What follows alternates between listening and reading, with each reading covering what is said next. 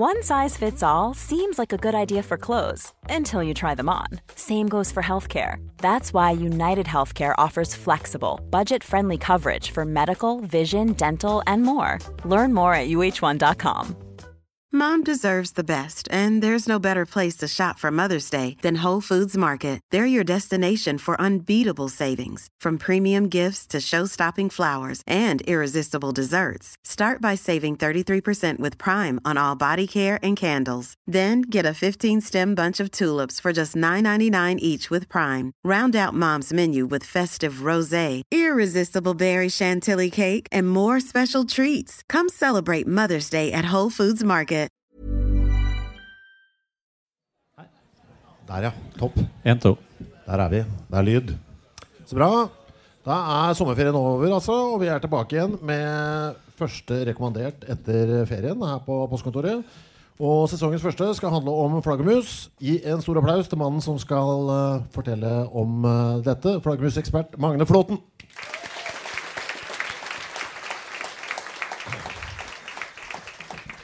Vi kan jo begynne rett på, Magne. Altså, hva er det for et eh, Hva slags dyr er det? Hva klassifiseres det som? Nei, det er jo et av de vanligste pattedyra i, eh, i verden. Um, hvis vi deler pattedyra opp i grupper, så er gnagerne det er flest av. Altså rotter og mus og sånt. Og så kommer flaggermus som nummer to. Uh, en fjerdedel uh, av alle pattedyr i verden, altså pattedyr, eh, av alle arter, ikke, an, ikke individer, men av alle arter, er flaggermus. 1300 av de ca. 4700 pattedyrartene som fins. Så det er, eh, det er et vanlig pattedyr med pels og, og finger og tær og pupper og ja. Men helt vanlig er det vel kanskje ikke? Det er jo noen vinger inni bildet her. Er ikke, hvor mange andre pattedyr er det som kan fly? Ja? Nei, det er bare flaggermus som kan fly. Ja, noen kan eh, glidefly og ljuge på seg litt flyving, men eh, det er bare flaggermusa som kan fly ordentlig. Ja, ikke sant? Det er noe spesielt med dem. Du innrømmer det? Ja, det er jo det er bra triks, det å kunne fly. Det er det. Hva er de nærmest eh, beslekta med i dyreriket? Er det mus, da, eller, siden det heter flaggermus? De heter vel mus fordi de, at noen syns de ligna på mus. Da. Det er veldig mange som har fått navnet mus.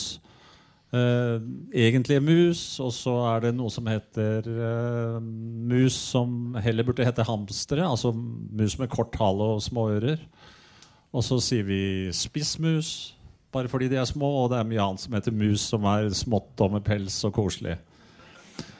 Uh, men de er ikke egentlig så veldig mye i slekt med, med mus i det hele tatt. Eh, for ja, 15-16-17 år siden så trodde vi eh, at eh, her i Norge så var det dyret som var mest i slekt med flaggermus, det var oss mennesker. Fordi det fins ikke andre aper her i Norge enn oss. Og at aper og, og flaggermus var mye i slekt. At de kom fra At de hadde delt seg liksom insektetere, og så har det blitt eh, Noen hadde begynt å fly, og noen eh, klatra. Var det teorien, altså? Fordi at vi er så unike her oppe, og de er så unike her oppe, så må vi være i slekt? Nei, nei, nei. Nei. Nei. Nei, for det var det du trodde Nei, men, men hvis eh, Altså, det var en teori om at det er et dyr som heter trespissmus, som driver og klatrer rundt i trærne og spiser uh, insekter.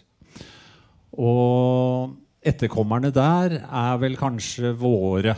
Eller i hvert fall er de veldig mye i slekt med oss. Sånn at de ble, eh, noen, noen etterkommere der, av de skikkelig gamle, altså felles forfedre, blei flinkere og flinkere til å klatre. Og her sitter vi med finger og tær. Ja.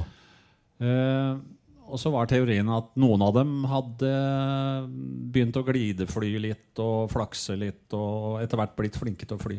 Men eh, det er altså en, eh, en gammel teori som ikke stemmer lenger. De, eh, jeg syns jo det var kjempekoselig. Jeg, kunne godt, jeg synes det var veldig ålreit å være liksom, flaggermu- Hvis flaggermusa skulle peke på sin nærmeste slektning, så måtte den peke på meg. Og, og omvendt. Vi er egentlig nokså like. Hvis, hvis, jeg hadde, hvis jeg hadde hatt fingre som rakk helt ned til bakken nå Nå gjør du en flaggermuspositur på scenen. Jeg bare nevner det. Ja. Mm. For de som måtte slumpe til å høre på podkasten. Altså. ja, ja, ja, ja, ja. ja da, men det er Ja. Så, så hadde jeg vært veldig mye lik en flaggermus. Det er mye som er eh, likt. De har jo pels over hele kroppen, men det har jo de aller fleste dyr. Vi har jo også det, bare at den er så kort. Men eh, hannene har penis hengende på utsida, akkurat som vi har. Og hoene har to pupper her oppe. Eh, de er nokså like. Men, eh, men det, er, det, var altså ikke sant. De, de tok eh, DNA-analyser av eh, en hel masse pattedyrfamilier. Og da kunne man se hvem som virkelig var i slekt og ikke. Og da viste det seg at flaggermusas nærmeste slektninger det er uh, ku og kamel og hest og gris og hval. Hval? Ja, hvalene er mest i slekt med ku og altså, de, den type dyr. Men ingen fugl inni dette? Nei, fuglene er dinosaurer. Ikke, ikke etterkommere etter, eller noe sånt, men de er virkelig dinosaurer. Ikke alle de dinosaurene døde ut. Bare de svære, de som var mindre enn ei høne, av rovdinosaurene, de overlevde. og De kaller vi fugler. Mm. For det er noe altså, det er jo, Jeg tenker jo at det er nærmere fugl enn blåhval. Umiddelbart. Eh, nei, det er jo egentlig ikke det. Og, men da, da da, da, da, gjenstår egentlig det spørsmålet hva er vi mest i slekt med? Uh, for det fikk vi også dessverre svaret på, da, at det ikke var flaggermus. Det vi er mest i slekt med, det er gnagere, altså rotter og mus og ekorn og bever. De er nærmere mus enn det flaggermus er mus? Ja, ja. Det er sjokkerende opplysninger, Magne. Nei, det er jo ikke det. Men det var jo litt sørg sørgelig, er det. Sørg, ja. Du, er, altså vi skal ta ganske mye spørsmål fra lyttere i dag. Jeg skal begynne allerede nå. For det er Nora Helen lurer på hva som er forskjellen mellom flaggermus og flygehunder. Ja, flygehunder er en type flaggermus. Oh, ja. uh, vi deler flaggermus opp i uh, 20 familier. Og en av de som står nokså langt vekk fra de andre, uh, er de flygehundene de skiller seg en del ifra. Og det er jo også noen som mener at de kanskje er nærmere aper, og at liksom den utviklinga har skjedd to ganger. Uh, og at de ikke er noe særlig i slekt med flaggermus i hele tatt. Men uh, det er nok mest uh, rådende det synet at de er flaggermus, men de har mista evnen til den ekkolokaliseringa. For det bruker ikke den. Frukt den henger helt rolig, så det trenger de ikke. Og de er jo svære. De har jo vingespenn på ja, 1,70 i hvert fall. Herregud. Ja, man blir jo frista til sånne forestillinger, kanskje. Ja, men det var jo altså Hvis det kommer flyvende noe med et vingespenn på 1,70, da skvetter jeg jo da. Det er jo det er digert. Ja, det er veldig stort. Det er jo så stort at de har litt problemer med at det er eh, mange som syns det er god mat. Å oh ja, så de blir spist, rett og slett? De blir uh, spist, ja. ja. Du, eh, men for, vi har jo ikke flygehunder i Norge. Hvis vi skal ta Norge, eller Har vi det? Hva da? Har vi, fly, vi, har ikke flygehunder i Norge. Nei, det har vi ikke. Vi har bare én av de 20 familiene og, her i Norge. Og det er den største og mest utbredte. Og de spiser insekter og ikke noe særlig annet. Hvor mange arter har vi i Norge? Hvor mange forskjellige typer flaggermus? Det, vi veit jo ikke egentlig. Men, uh, men vi har funnet 13 slag, da. Ja. Mm. Hvor er det flest? Hvor finner vi flest flaggermus? Hvis vi får fot ja, på flaggermus i dag? Omtrent her. Her? Oslo? Ja. Nei, ja, ikke, altså Oslo har den fordelen at byer er litt varmere enn andre steder. Men det er jo ikke så mye mat her. Så. Men Vestfold og Østfold og Oslo litt nord for Oslo, altså det, er et, det er et sentrum. Men det er litt vanskelig å, å slå fast hvor det er flest flaggermus, fordi eh, hvis du går inn på Artsdatabanken og ber om et kart over hvor finnes det flaggermus i Norge, så får du egentlig et kart over hvor finnes det flaggermusinteresserte folk i For, Norge. Fordi hvis du går inn på det kartet, så finner du vel strengt tatt ut hvor du bor.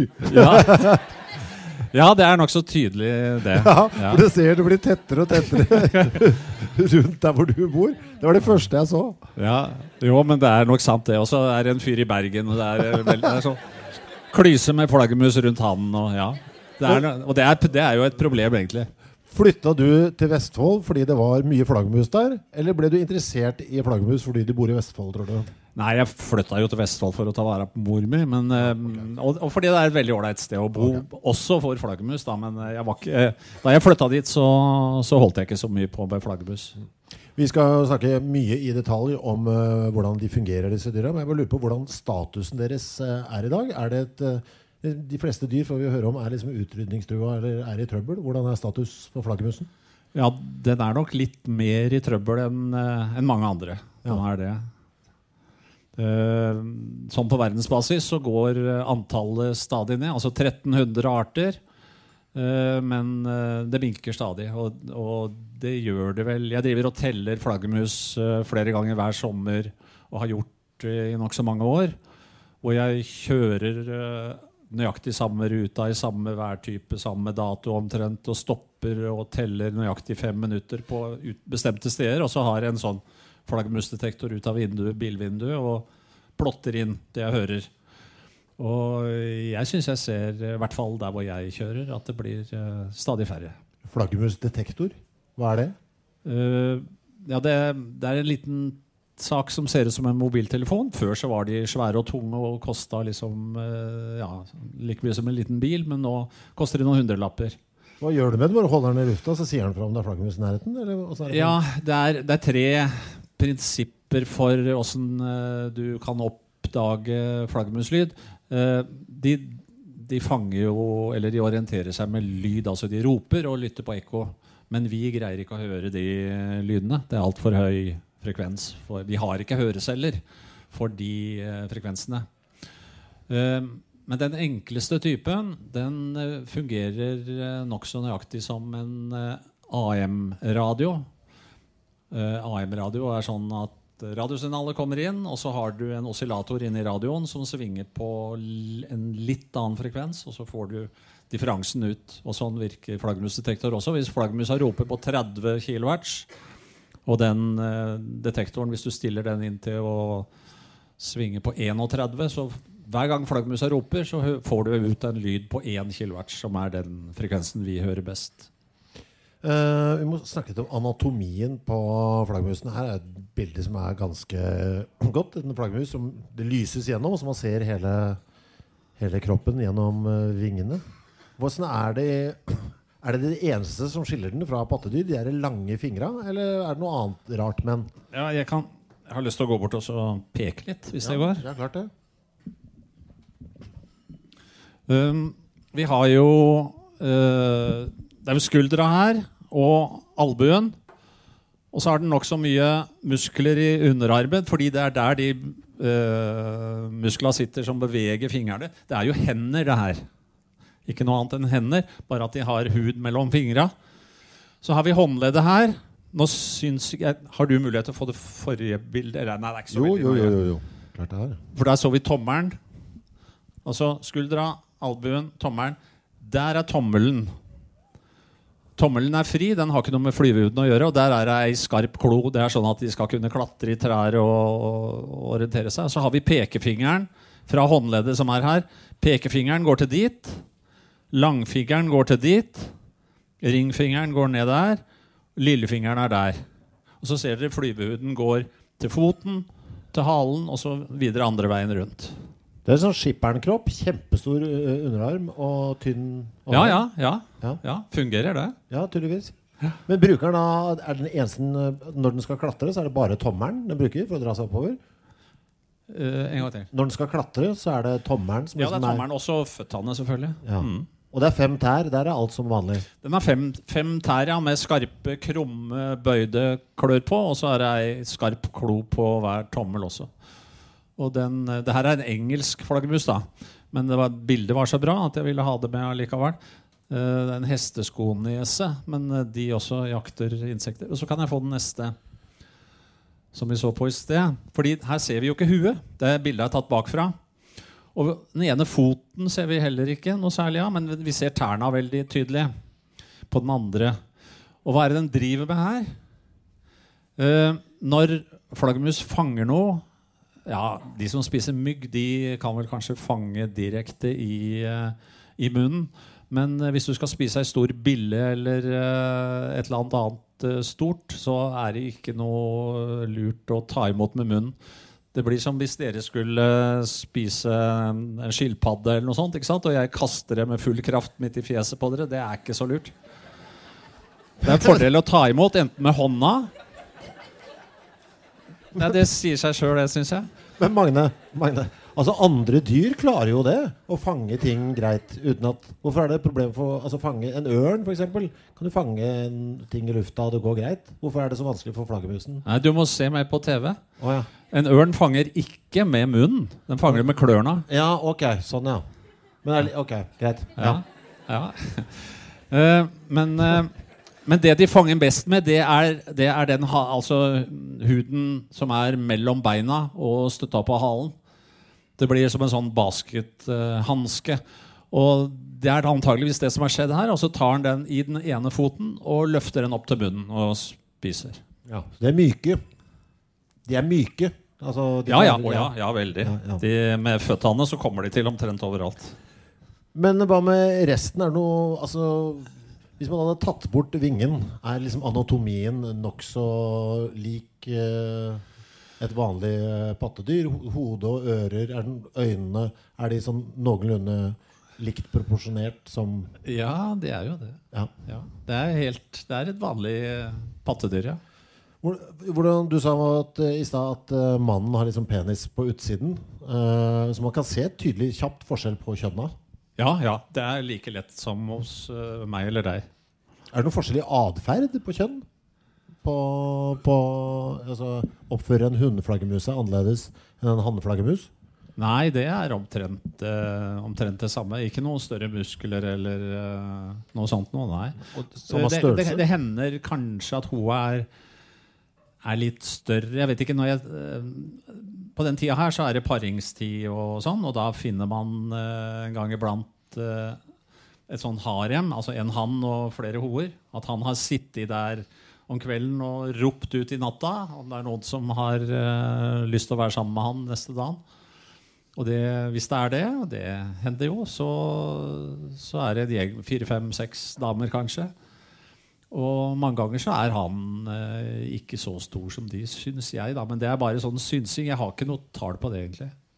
Eh, vi har noen flere bilder. Nei, her har vi en liten liste. Er det en liste over alle flaggermusartene vi har her i Norge?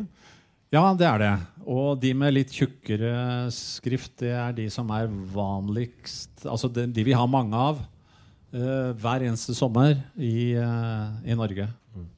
Vannflaggermus, eh, den kan dere kjenne igjen eh, uten å ha noe utstyr eller detektor, eller noe, fordi de flyr sånn 5-10 cm over vannet i store buer og fanger dyr sånn eh, rett over, eller, eller dyr som har drukna og ligger i vannoverflata, så senker de bakbeinet ned og, og hekter det opp.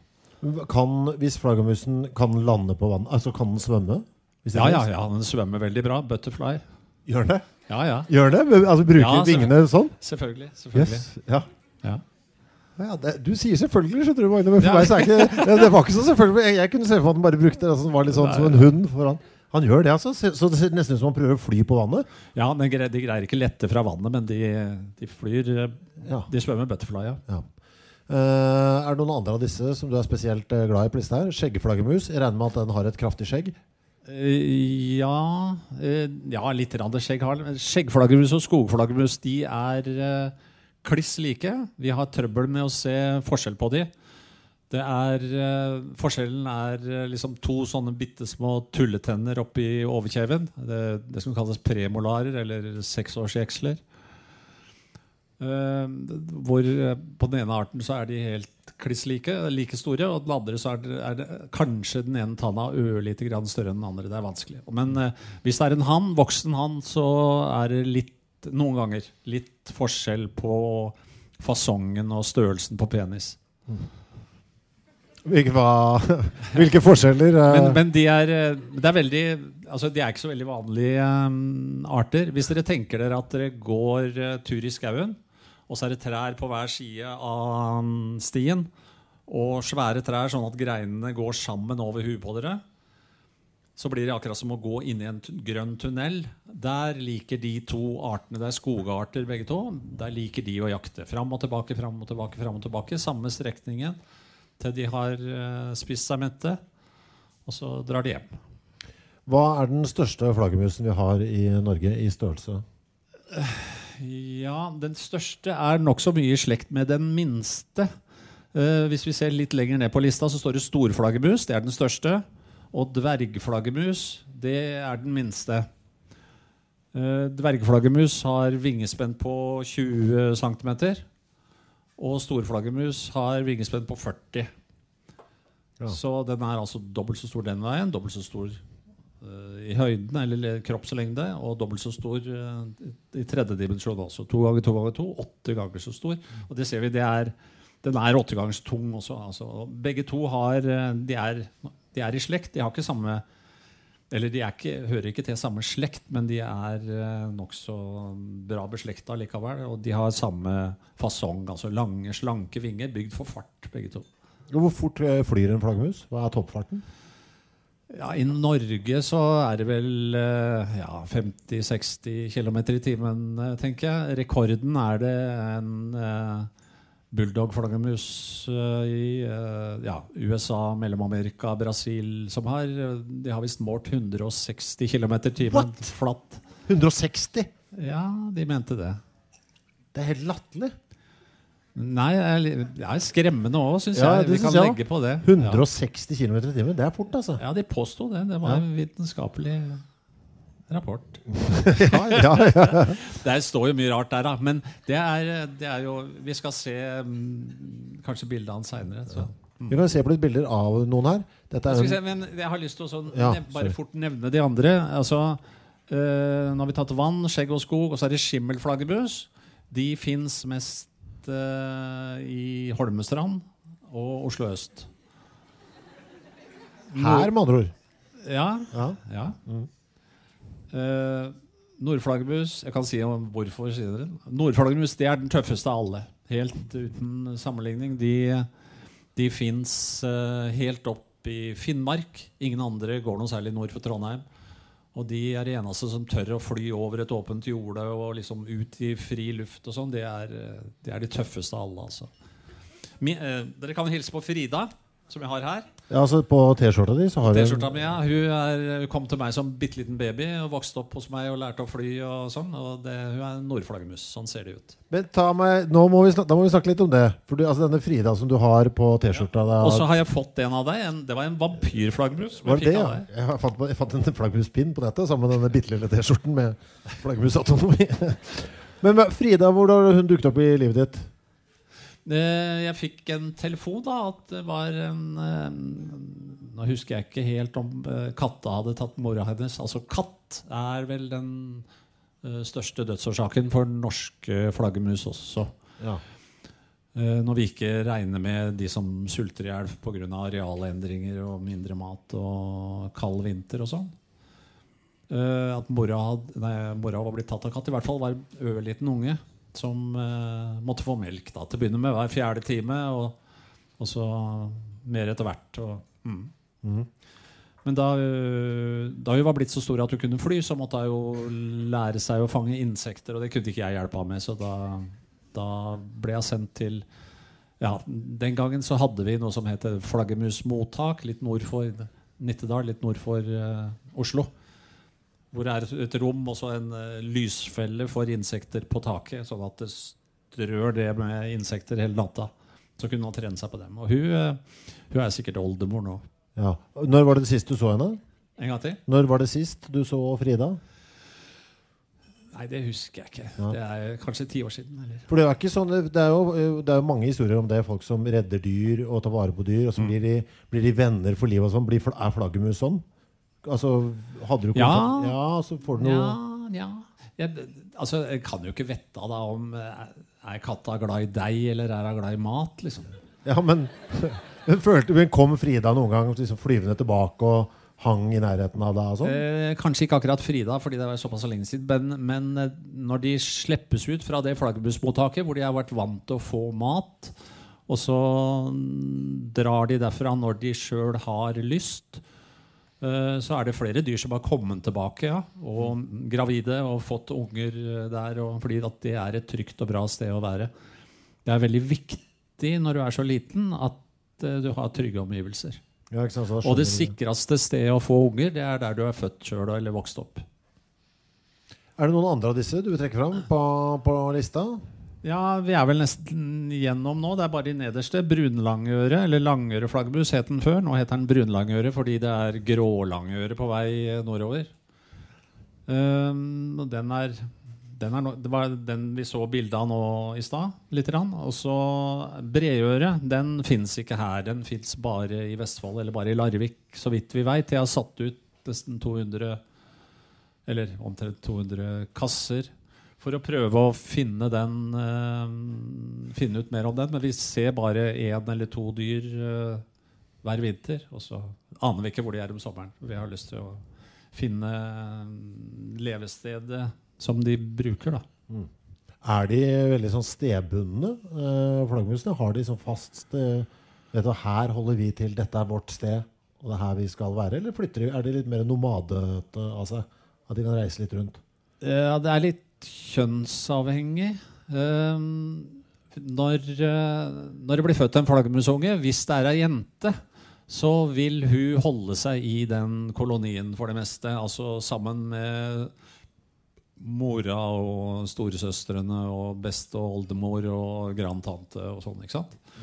Men når det blir født eh, en gutt, så er det noe annet. Første vinteren så, så overvintrer han vel eh, sammen med mamma. Det er tryggest, og hun veit han er jo nokså grønn enda. Men når han skal prøve å få seg dame, så det nytter jo ikke å sjekke opp grandtanta si. liksom. Nei. Så da må han ut og vekk og finne en annen, eh, en annen flokk som syns han er ny og spennende. Ja, Så det gutta flytter seg Gutta flytter seg. og sørger for at det ikke blir Men eh, vi, en av de en av tinga som gjør at det er så gøy å holde på med flaggermus i stedet for å uh, se på fugl, f.eks., det er jo at det er hele tida mye nytt å lære. Og vi veit jo egentlig ikke om de da flytter flere ganger, eller om de liksom drar og blir kjent med en flokk og holder seg der.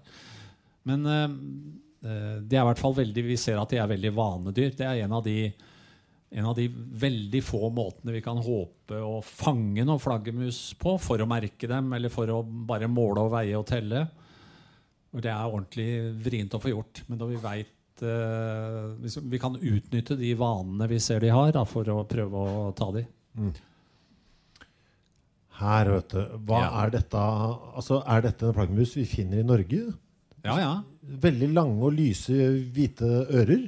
Nei, den, Ørene er egentlig lenger, men eh, den, nå er de litt sånn sammen eh, Ja, den har slappa litt av på det. Ok. Eh, Det er altså brunlangøre, eller langøreflaggermus. Og de, de har jo veldig lange ører, nesten like lange som eh, kroppen. Og de har også spesielt store øyne, og også spesielt store nesebor. Jeg må jo skyte inn, hvis den heter brunlangøre, burde den ikke hatt brune ører? Jo, jo, men de er jo brune, da. De er ikke, de er ikke blå, liksom. Nei, men De ser sånn hvite ut uh, her, på en eller annen måte. Ja. ja, men da, vi, da kan vi være enige og være uenige om det. Jeg syns de ser brune ut. Ok. Men det Uh, Jeg savna egentlig noe her. Det er jo fordi vi eh, har så veldig godt dressert publikum, og fordi vi prater hele tida. Men når jeg viser det bildet der, så, så var det en lyd jeg savna litt, som jeg er blitt vant til. Den Oh, ja. Ja. Veldig bra. Tusen takk. Da er jeg i spor igjen. ja, for den er nusselig. Hva? Den er nusselig. Ja, det er, den, det er den peneste, men det er jo fordi det er jo, det er jo vi som er genetisk prega på like, like skapninger med store øyne. Ikke sant? Det er, det er veldig godt triks av babyer å se ut sånn som de gjør. Hva er det vi har hengende opp ned her? Ja, offentlig, det er jo ettersom eh, hva en er vant til, egentlig. Men eh, det er Men det er et dyr som henger etter føttene med hodet ned ja, men bakken. Nå, nå må du jo ikke glemme at du ser dette ut fra deg sjøl. Ja. Ja. Så hvem som er opp ned. Men, eh, men det er altså en nordflaggermus. Det er Ja. det. Den vanligste arten. Lys på magen og mørk pels på ryggen. Hvorfor henger de? Nei, det er jo fordi de har ti krumme, skarpe klør og bare to tommeltotter. Ja, men uh, det andre dyr vil jo ofte stå på bakbeina, altså med hodet opp. Vet vi noe om hvorfor de foretrekker å være med hodet ned? Med, jeg tenker blod oppi hodet og alt mulig. Er ikke det litt Ja, nå er jo du Jeg vet ikke om du er to meter eller tett Jo, oppunder? to, to meter, ja. Ja, Ja. ikke sant? Og det betyr jo at det blir en forskjell på to meter, da. ikke sant? Men Ja. hvis, du, hvis du er bare fem centimeter, eller noe sånt, så har det jo ikke noe å si om du er opp ned eller ned opp, eller hvilken vei du henger. Den eh, blodtrykket forandrer seg jo veldig lite på de få centimeterne. ja. Så det, er ikke, det har ikke en praktisk funksjon at de velger dette. Jo, det er det jeg sier. De har ti tær. Ja. ja. Og dessuten, de har også Senene i føttene er vaiera sånn at når de hekter seg fast, og så slapper helt av, sånn at beina strekker seg litt ut, så krummes tærne. Altså senene går sånn i beina at de, eh, de retter ikke ut Du og jeg ville nok retta ut tærne etter hvert. Ja, men av- når de slapper av, så, så ligger senene sånn at tærne krummes. Ikke sant? Så det er en avslappende positur, Ja, nemlig. slett. Her har vi to arter som kan være lett å forveksle. Det er derfor jeg har uh, tatt de med. Den, uh, den til høyre, med sida mer mot oss, det er en nordflaggermus, altså den vanligste. De har mørk ryggpels, men hårspissene er sånn gullfarga. Gule, gullfarga. Den andre er den nest største arten, skimmelflaggermus. Den holmestrandingen, som jeg sa. Og de, uh, de har også mørk ryggpels, men med sølvfarga spisser. Ja, det blir litt som en grevling, som også har annerledes farger på spissene på håra enn det som er lenger ned. Skimmelflaggermus det her òg, ja. Og den, eh, altså Når de henger sånn med, beina opp og huet ned, så er det jo også en ypperlig utgangspunkt for å ta av. For å begynne å fly. Ja. Koster det krefter for dem? Altså, må de liksom, er det mange som sliter med å lære seg å fly? Nei, jeg vet ikke mye de sliter, men de ungene bakser jo De har det liksom i seg, da, akkurat som eh, våre unger babler til de får til å si noe. Og de får jo svar fra foreldrene hele tida. Nei, de, og fugleunger også driver jo og flakser og hopper. Og, så det er vel noe som eh, de syns er ålreit å gjøre, tenker jeg. Du kan ikke bare ta oss gjennom livsløpet til en flaggermus? For du har vært inne på dette med flaggermusunger. unger. Ja. Når er det ungene kommer til verden? Eh, Det er i begynnelsen av juni. Ja. Ja, men eh, det, Ja, ok. Det starter jo egentlig litt før det, men ok. Eh, egget, bef, eh, egget befruktes sånn i eh, ja, slutten av april. Og så eh, eh, er svangerskapet da fram til begynnelsen av Nei, slutten av juni. Og så slutten av juli så flyr de greit. Og med, begynner å være med mora ut på jakt og sånn. De første gangene så flyr de bare etter mora og maser på melk, og det kan vi høre. Fordi er, det er sånne sosiale lyder som er helt annerledes enn de jaktlydene. At de eh, flyr etter og maser og skal ha pupp, og mora kjefter tilbake at Finn er noe mat sjøl. Og så lærer de det etter hvert og oppdager det at de kan greie å fange insekter. Da. Og på denne tida her så blir de avvent, altså slutten av ja, august. Nå det, får de ikke mer melk. Og de er jo blitt flinke, da, forhåpentligvis, til å fange seg mat sjøl. Så da, da går det greit. Og så Nå begynner eh, paringstida, for eh, de forskjellige artene har, forskjellig, har paringstid til forskjellig tid. Nordflaggermusa er helt ekstremt tilpassa en veldig kort sommer og lang vinter, så de begynner veldig tidlig med paringa. Så de er, eh, de er i gang nå. Og den forrige ungen, den liksom, hun, hun har ikke tanke for den lenger, så den må bare greie seg sjøl. Og det greier den. Eh, Nå i sommer så har jeg ikke fått inn en eneste unge som pga. at eh, ja, av matmangel og sånn. da. Fordi når mora slutter å gi dem melk, og de, hvis de ikke er store nok til å greie å fly eller greie å fange seg mat sjøl, så er det jo krise. Er det to kull i året? Nei, nei, nei, nei, nei. De greier så vidt Eller mange, mange, vin, eller mange vintre så dør uh, mesteparten av unga. Fordi eh, at det har vært for dårlig sommer. Så de må Men den sommeren her har jo vært helt spesiell. Eh, det har riktignok vært veldig tørt, sånn at det har vært veldig lite planter. Sånn at det har vært veldig lite insekter. Sånn at eh, mora har måttet jobbe kanskje tre timer hver natt for å skaffe mat, istedenfor bare halvannen. Men jeg kunne levd med å jobbe tre timer hver dag. Ja, altså. Ja, ja, ja, ja, hva, hvor mange unger er det de får? Nei, de får bare én. Får bare én hver gang, ja? Ja, I Norge så greier de uh, ikke mer enn én. Det hender vel altså Det er vel en to-tre artene vi har her i Norge som lengre, langt sør i Europa en gang iblant har tvillinger. Og det er vel noen som er uheldige og får tvillinger kanskje her også. Men øh, de, øh, de dør vel litt ut etter hvert. fordi at hvis de prøver å fôre opp to unger samtidig her i Norge, så går det gærent med begge. ja. Men uh, hvor mange unger får de i løpet av sesongen? da? Rekker de Nei, nei, nei de, de rekker, de Rekker rekker så vidt. Altså, hvis de er heldige, så rekker de å fôre fram én unge på et år. Ja. Shit. Det er, det er Nei, nei, det er ålreit, det. Det er jo samme, det er jo samme Men det er mye på spill, da, tenker jeg. Det er én, liksom. Ja, du, da? jo, jo. Nei, men altså, det er jo, det er jo mange det er, eller det er to vidt, eller motsatte strategier for å få flest mulig unger. ikke sant? Det ene er eh, som, eh, som en torsk eller noe. ikke sant? Å spy ut massevis av unger, og så dør mesteparten. Men flaggermus gjør sånn som oss. At de får få unger, og så tar de veldig godt vare på de de får. Hvordan er det men når mora skal føde? Lager hun noe reir av noe slag, eller hvordan er det Nei, noen ganger så snur hun seg sånn at hun har eh, armene opp og føttene ned, sånn at ungen blir født i den der kurven med halehud og bein. Og noen ganger så gjør hun det ikke. Uh, og så Ungen blir født en, ja, Ungen veier en tredjedel av moras vekt. Og uh, blir født med beina først.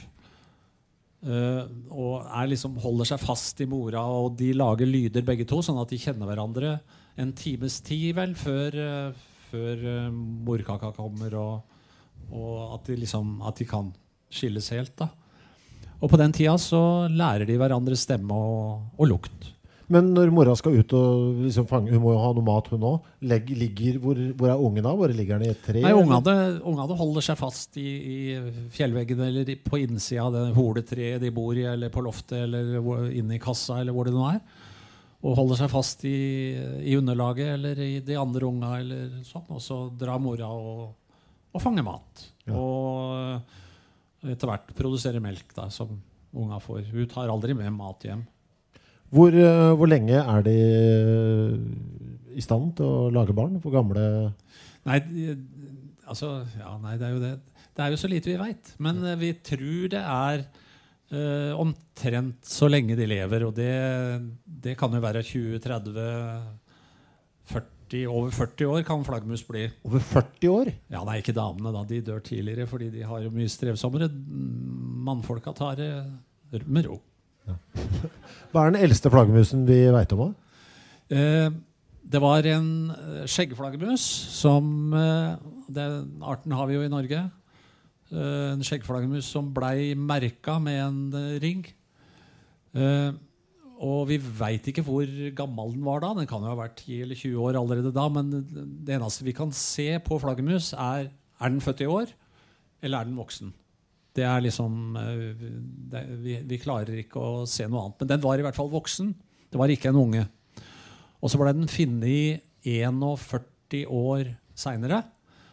Og da var den helt, eh, helt i orden. Eh, øya var klare og fine, tenna var skarpe, pelsen var blank og fin, og den var i godt hold. og sånn. Så hvor gamle de kan bli, det veit vi ikke. Ja, men, hva, er, er 70 er, kan, kan den ha vært 30? At det var en 71 år gammel Altså Ja, ja, det kan, det kan godt hende, det. Jeg, jeg, jeg har eh, Altså, akkurat skjeggflaggermus og skogflaggermus det er de to artene som eh, Eller det er to arter som jeg og ingen andre som jeg veit om. altså De hører vel forskjell sjøl, men jeg klarer ikke å høre forskjell på de bare med å høre lyden. Jeg bor på Nøtterøy. Uh, Ei lita øy eh, tilslutta der, tilhørende Nøtterøy kommune, heter Veieland. Og der var det masse sånn skjegg- eller skogflaggermus. Det var de to som jeg sa som var så kliss like. Vi hørte lyden fra de. Og siden de er litt ekstra freda og litt sjeldne, og sånn, så var vi veldig nysgjerrig på hva er det egentlig som eh, flyr omkring på Veiland. Så vi tromma sammen eh, hele flaggermusmiljøet i, i, Norge, da. Alle ti, eller hva det var. Den gangen. Og vi hadde også med oss folk fra utlandet. Og øh, prøvde å fange noen dyr for å kunne liksom se i, på de tenna da, eller på penis, som jeg sa, om hvilken art vi hadde. Og vi kunne også ta DNA-prøver. Men det er vanskelig altså, å fange de. Vi kan sette opp nett og håpe at de går i det, men det gjør de ikke. Men det er én måte vi kan klare å fange de med håv. De liker jo å fly inn i sånne tunneler. Og, da kan vi, og når vi har en detektor, så hører vi at de kommer. Og så lar vi håven ligge på bakken, og når de liksom kommer, så wham, tar vi de. Ja. Det, er teorien. det er teorien. Ja. Eh, det nytter ikke å smelle håven opp foran fjeset på de, fordi da flyr de vekk. Men vi kan greie å tre nettet over huet på dem bakfra. Mm. Fordi de har fokus forover. Um, nå var det det at uh, det stedet var mest flaggermus som fløy omkring akkurat da, i hvert fall. Den natta. Det var på kjerkegården på Veiland. Så vi fløy liksom tre mannfolk rundt med disse svære hovene mellom gravene og veiva rundt. Uh, og folk på Veiland som gikk kveldsturen sin, de så på oss og liksom lange blikk, og ingen som torde å si noe. Eh, det er egentlig en nokså trist historie. fordi når vi drev og veiva der, så kom vi til å slå i hjel ei gammel dame. Flaggermus, ikke sant? Flaggermusdame, ja. ja. ja. Bare sjekker. Ja. ja. ja, ja. Og for hun fikk eh, hovkanten i huet og brakk nakken og var død med en gang. Men det, grunnen, til, grunnen, til, at jeg forteller det, er at hun hadde helt nedslitte tenner. Og det har vi ikke sett hos noen, så hvor gammel var hun? liksom? Ja. Bare 180. Vi, vi, aner ikke hvor gamle de kan bli. altså. Vi har ikke peiling. Jeg kommer ikke over at du må antageligvis dro hjem og sa 'Jeg slo i hjel ei gammel dame på kirkegården i stad'. At det var en setning. Det er jo en fristelse der. Ja, ja det er en fristelse der. Vi må se på litt mer bilder, eh, Magne. Ja, det her er vannflaggermus. Altså det ville dyret som er lettest å se i Norge. Hvis dere går ut og har lyst til å se et vilt dyr eh, en gang, så kan dere jo prøve å se en rev eller grevling, men det er ikke bestandig så god sjanse. Men vannflaggermus, hvis dere drar et sted med ferskvann og ser et dyr som kretser i store buer 5-10 cm over vannplata, så er det vannflaggermus der. Se de svære føttene. Mm. Kjempesvære og krumme klør på tærne. Her er vi to eh, glade kravater. Ja, det er uh, mor og sønn, eller mor og datter. Det er Gjetter jeg på, da. Den til venstre, den nærmest, uh, nærmest meg, da, får jeg si. Kan dere se på underleppa der, så har den en sånn lita blå perle. Den andre har ikke det. Det er bare unger som har den lille perla. En liten sånn blå flekk på underleppa. Og den andre er voksen, og da tror jeg det er eh, mora og ungen. da. Jeg vet ikke om du har et bilde til med Ja. Det er også en unge av vannflaggermus. Og dere kan se den blå flekken på, på leppa. Åssen er det å ta på pelsen? Er det myk pels? Ja, veldig fin. Ja, Det ser liksom god ut. Ja, ja. Det er jo, ja den er nokså nok så glatt. Og, og, de har jo underull også, da. Men, men det er veldig Altså, det er jo små dyr, så da kjennes det mjukt ut for oss. Er de hygieniske, flaggermusen? Er de renslige? Ja, de er de vel. De er, ja, nei, det er jo Jeg, jeg opplever ikke noe annet, nei. Men hvis jeg, legger, putter, hvis jeg hadde tatt han lille godgutten vi har bilde av her nå, ja, ja. og, og putta han inn til nesa og lukta på han ja. Hadde liksom jeg har, altså Når jeg ser på bildet her, så får jeg for meg at han lukter litt ja. Godt. ja. eller, eller, Jo, nei, jeg vet ikke. Jeg syns ikke det er noe Altså, jeg har jo mest Altså, de jeg har litt sånn helt nær meg, det er jo Det har jo vært eh, flaggermusunger, og de lukter jo melk som alle spedunger. Ja. ja. Men eh, nei, jeg, jeg, tror ikke de er noe Det er jo eneste, altså Den store skrekken hvis du er flaggermus og hegger etter trærne, det er jo å være inkontinent. Da vil det kanskje lukte litt. Mm. Ja, Hvordan er avføringa til flaggermusen? Ja, det, eh, helt, altså, Avføringa er jo det ytre skjelettet til insekter. Det er vinger og bein, og, men bare at all næringa er borte. Så det er bare sånn tørt eh, støv som ramler fra hverandre og ikke lukter noen ting. Nei. Men uh, hva med sånn en del uh, pattedyr liker jo å markere revir og sånn. Driver de med det? Tisser for å markere lukt og sånn? Nei, ikke det, ikke det hele tatt. Nei, de, de, bor gjerne mange sammen og flere arter. Og det, de klumper seg sammen og liker å være inntil hverandre. Jeg vet det er en uh, lytter som har stilt et spørsmål. På, og han ser jo alltid Når han ser på TV, så er flaggermuser i kolonier. Er det eksempler på flaggermus som er, er litt mer einstøinger? Som bare 'Her bor jeg, ikke plag meg', og liker helst å være alene? Eller er alle samla i, i, svære grupper?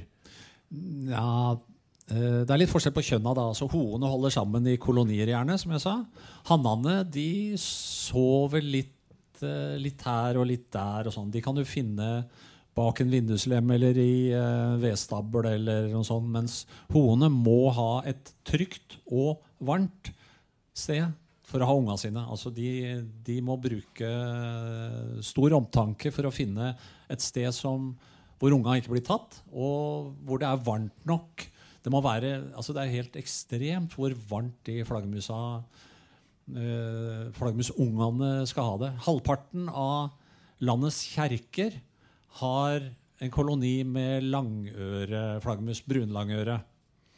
Og de er gjerne helt oppe i kirketårntoppen, helt, helt øverst. Og så er det kobberbelagt på utsida. Så det blir jo helt steike varmt inni der. Helt forferdelig. Og når jeg skal opp der, får til en stega og skal liksom telle disse unga og se på dem, så sitter de helt helt øverst der hvor det er aller varmest, hvor ikke noe varm luft kommer vekk i det hele tatt. ikke sant? Og hvis jeg er der fem minutter eller eh, Jeg kan ikke være der ti, for da, detter jeg ned. For da svimer av. Det er så varmt oppi der. Men der skal de være. Og likedan eh, er det veldig vanlig å finne altså et, Det er mange som holder til i husa våre, særlig litt eldre hus, hvor det er sprekker de kan komme inn av. Og da skal de være rundt pipa, fordi pipa stikker opp og samler varme hele dagen. Solvarme. Og da blir den pipestokken varm langt nedover i huset, og den varmen den holder seg jo uh, i uh, mange timer utover natta. Fordi de, de må, ungene må ha det varmt for at uh, Akkurat som våre babyer, de greier ikke å holde seg varme sjøl. Så flaggermusungene er pukka nødt til å ha det varmt sånn at, at fordøyelsen går så fort Altså, altså at kroppsomsetninga går så fort, og fordøyelsen går så fort at de kan spise så mye at de vokser så mye at de kan legge på seg så mye og bli så feite til høsten at de ikke sulter i hjel på de seks eller åtte månedene de må sulte før det er våren igjen. One size fits all seems like a good idea for clothes until you try them on. Same goes for healthcare. That's why United Healthcare offers flexible, budget friendly coverage for medical, vision, dental, and more. Learn more at uh1.com.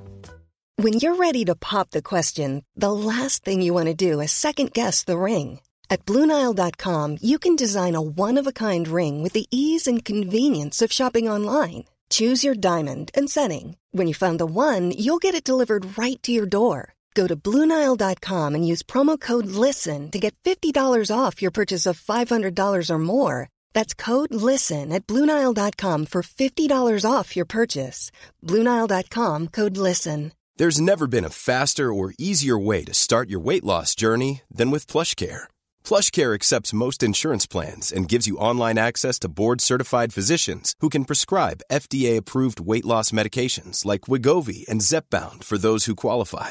Take charge of your health and speak with a board-certified physician about a weight loss plan that's right for you. Get started today at plushcare.com slash weight loss. That's plushcare.com slash weight loss. plushcare.com slash weight loss. I'm Sandra, and I'm just the professional your small business was looking for. But you didn't hire me because you didn't use LinkedIn jobs. LinkedIn has professionals you can't find anywhere else, including those who aren't actively looking for a new job but might be open to the perfect role, like me. In a given month, over 70% of LinkedIn users don't visit other leading job sites. So if you're not looking on LinkedIn, you'll miss out on great candidates like Sandra. Start hiring professionals like a professional. Post your free job on linkedin.com/people today. Se på han eh, Ja. gladlaksen her, du. Hva er Ja. dette for en blidfis? Ja, det, ja, ja, den er kjempefin. Det er dverg, dvergflaggermus. Veldig søt. eh, Jeg har med en. På et glass. Ja, den er dessverre Trakk du den opp av lomma di nå, eller? så- Det har jo vært så, sørgelig uh, fint uh, Det her er en voksen uh, dvergflaggermus.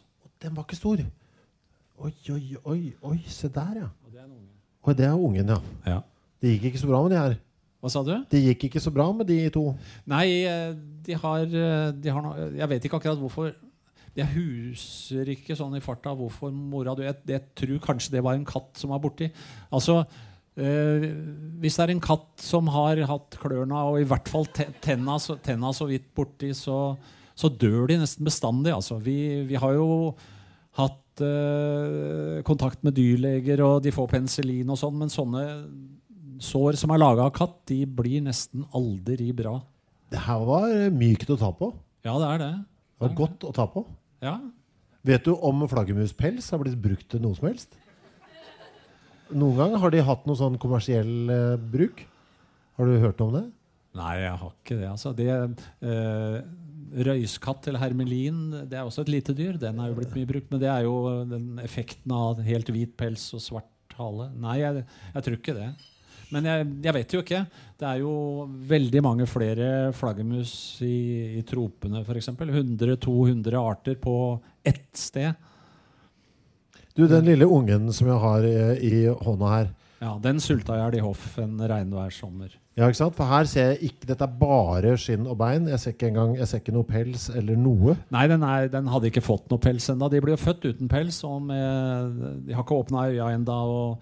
De- og så får de melketenner etter en stund, og så detter de ut, og så får de voksne tenner. Altså Den er jo 1,5 cm lang, den, eh, eller noe sånt nå. Den, her, Ja, ganske, den, er altså, den er jo ikke helt nyfødt, den er mindre enn med en gang den blir født. Da. Men hvis du hadde funnet denne, hadde du klart å redde den? Noe, en, dette lille vesenet her? Ikke sånn tørr som den er der. Nei. Nei, nei men hvis den Men levde altså, ja, den størrelsen, ja, Ja. nei, ikke problem. Nei. Nei. Men du, hvordan gir du den melk? Eh, Ja, eh, flaggermus er jo ekstreme rovdyr, eller de spiser bare kjøtt. Eh, det er mange som gjør det. Eh, de tåler ikke kumelk. De tåler ikke melk fra dyr som spiser planter fordi det er for mye melkesukker, og de har melkesukkerallergi, eller de får helt sånn altså diaré og tørker ut og dør. da. Så de må ha rovdyrmelk. Vi har jo ikke tilgjengelig noen flaggermus å melke. Eh, vi kunne Vi kunne melka katta. Ja, for det hadde funka? Eh, jeg tror det. Ja. Fordi altså, hund hadde ikke gått. Fordi eh, ulv spiser jo en del bær også, og, og er tilpassa det. Men eh, katt de har ikke engang smakssans for søtt. Nei. Fordi de, eh, de bryr seg ikke om det i det hele tatt. Så de, de produserer rovdyrmelk, da. Men hva er det du bruker, da? Hva, slags melk er det du bruker? Ja. Vi, eh, vi Det er jo, det er jo noen eh, Nei, men i hvert fall altså for, for andre, Som for andre dyr eh, som bare spiser kjøtt, som f.eks. piggsvin, og sånn, så må vi for all del ikke gi det melk. Nei. Så jeg vil bare Jeg vil bruke anledningen til å si det veldig tydelig. At hvis dere finner ei flaggermus, så gi den vann. Å ja, så det går. Ja, det er nødvendig. ja. Ja. Men ikke, ikke kumelk. Og noen øh, veldig vennlige sjeler med stort hjerte og nyfødt barn har gitt dem av sin egen melk. Det går også veldig dårlig. Oh, ja. Eh, men vann eller rovdyrmelk. Men hva, hvor, hva er rovdyr? Hva slags Ja, nei, rovdyrmelk? altså, det, melk fra et rovdyr, da, eller tilpassa Laga sånn at eh, Med en sånn sammensetning som rovdyra sin melk er. Altså f.eks. katt. da. Ja. uh, vi har kjøpt uh, Ja, vi Det går an å få kjøpt uh, sånn morsmelkerstatning for katt i butikken. Mm. Så, og det var jo flott. Så vi dro på butikken og kjøpte det. Og mista et helt årskull med flaggermusunger. Dessverre. Fordi produsenten Og det skulle jo være rovdyrmelk. Men produsenten hadde funnet på noe lurt for å tjene enda noen få øre per eh, pakning han solgte. Ved å ikke bruke animalsk fett i den melkeblandinga, men eh, margarin. Plantefett. Ja. Og det, det gikk veldig bra. De var veldig glad i melka, og de spiste når de vokste og sånn. Men vingene vokste ikke ordentlig. De blei for korte. De kunne aldri fly.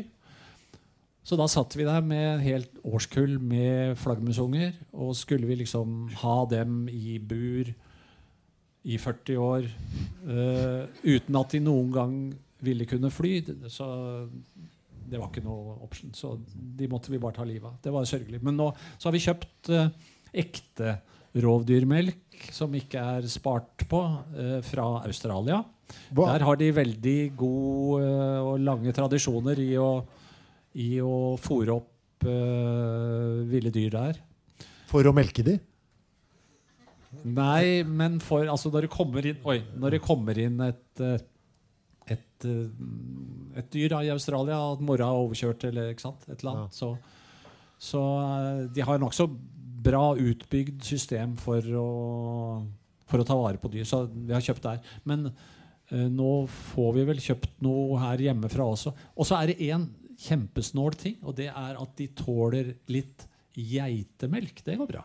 Det går. Det går, vet du. Ja, ok, Så litt geitemelk innimellom Ja, vannet. tynna ut på vann. Ja, Ja, ikke sant? Eller melk katta. ja eller melkkatta. Det Ja. burde også gå. Ja. Og det er jo mange katter som eh, hvis de nettopp har hatt kattunger, eller sånn, som kanskje ville godta å adoptere en flaggermusunge også. Tror du det? Ja, det tror jeg. Ja, Ok. De adopterer jo Altså I den, i den ammetåka så adopterer, adopterer de andunger og Ja, de gjør det, altså. Hva er det vi ser på, på bildet her nå? Det er to Det er dver- dvergflaggermus eh, nærmest oss her, og Mm. så er det nordflaggermus på andre sida. Dvergflaggermus er brune rundt eh, hele, som dere ser. Og nordflaggermus har den mørke pelsen da med lyse spisser. Du, Det glemte jeg å spørre om i stad. Slåss eh, noen gang mennene? Kan det- Flaggermus Har de noe Nei, nei. Nei, Aldri, det nei sa de gjør ikke det. Nei, de gjør ikke det. det Nei, det er altså Fredelig dyr. Mesteparten av sånne ting det er jo damene som bestemmer. Og hvis ikke damene syns det er noe kul at mannfolk har slåss, så blir det ikke slåssing. Nei. Og det gjør ikke dameflaggermusen? De Nei, de gjør nok ikke det. De, de, ut, de velger ut mannfolka etter mye annet rart, men ikke akkurat det. Hva- Hvem er dette? Det er, det er den eh, storebroren, holdt jeg på å si, altså slektningen til dvergflaggermusa. Eh, Det er eh, storflaggermus, den som har 40 cm vingespenn. Og de har blitt tatt på fersken i å spise småfugl. Småfugl! Ja, ikke i Norge, men ja, rødstrupe f.eks. Og det, vi liker jo ikke å høre det. Rødstruper er veldig søte fugler. Men, men den og de andre i den slekta det, kan ta fugl en gang iblant. Men ellers er det insekter. Altså. Den spiser jo absolutt mest insekter. Og her i Norge har vi ikke sett noe annet. De flyr kjempehøyt opp, så høyt at vi ikke kan se dem. Men vi hører dem veldig godt. Lyden de, så, de er så store at de har veldig lav frekvens på lyden. 20, 22, 24 kHz. Det er jo sånn at man eh, ikke kan høre det, men nesten. Så den lyden går eh, kanskje 100 meter.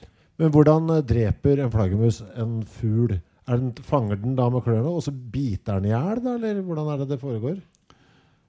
Ja, jeg tror jeg ville gjort det. ja. Ja, men altså, det er jo noen fugler vet jeg, som liksom klo, som bare punkterer byttet sitt med klørne. Den har ikke noen sånne teknikker. Jo, rovfugler gjør jo det. ja. Ja. Nei, den har, nei da. Nei, de, biter nok. Ja, da. de har jo veldig spisse tenner. Det skal vi sikkert se seinere. De, de, flaggermus spiser jo insekter, og hvis du skal tygge deg gjennom en tordivel, så er det lurt med spisse tenner. Det er også storflaggermus. Og nå var det litt uh, tilløp til i salen. Ja, den, den prøver å gjøre seg pen der etter det der ryktet med røde struper. Der er skjeggflaggermusa. Det syns kanskje. Er det den eh, lille som jeg har, eh, fikk her? Nei, den du har her, det er Det var dvergflaggermus. dverg, ja. Jeg skal, jeg skal la være å, å pakke den ned sånn med en eneste gang, så kan de som vil, kan jo komme opp og kikke på den. Uh, den det er bilde av, det er skjeggflaggermus. Ja. Altså en av de små skogartene som flyr i en tunnel langs et sti. Har de noen sånne favorittsteder hvor du bare skjønner at vet du, hva, her kommer det til å bo flaggermus? Et hult tre, eller Ja. Ja. Ja. Det er jo Det er jo eh, Ja, de de må ha et trygt sted, fordi når de om dagen så senker de kroppstemperaturen. Og da er de jo helt sløve. Altså, du og jeg peser ut i hvert fall ved 20 grader. Da er vi ikke tilsnakkende, så er det ikke sikkert vi lever heller. Men eh, de klarer å skru ned temperaturen, men de er, de, de er jo fremdeles veldig sløve. Så det tar, eh, det tar eh, ja, vet ikke, kvarter eller noe sånt kanskje før de våkner.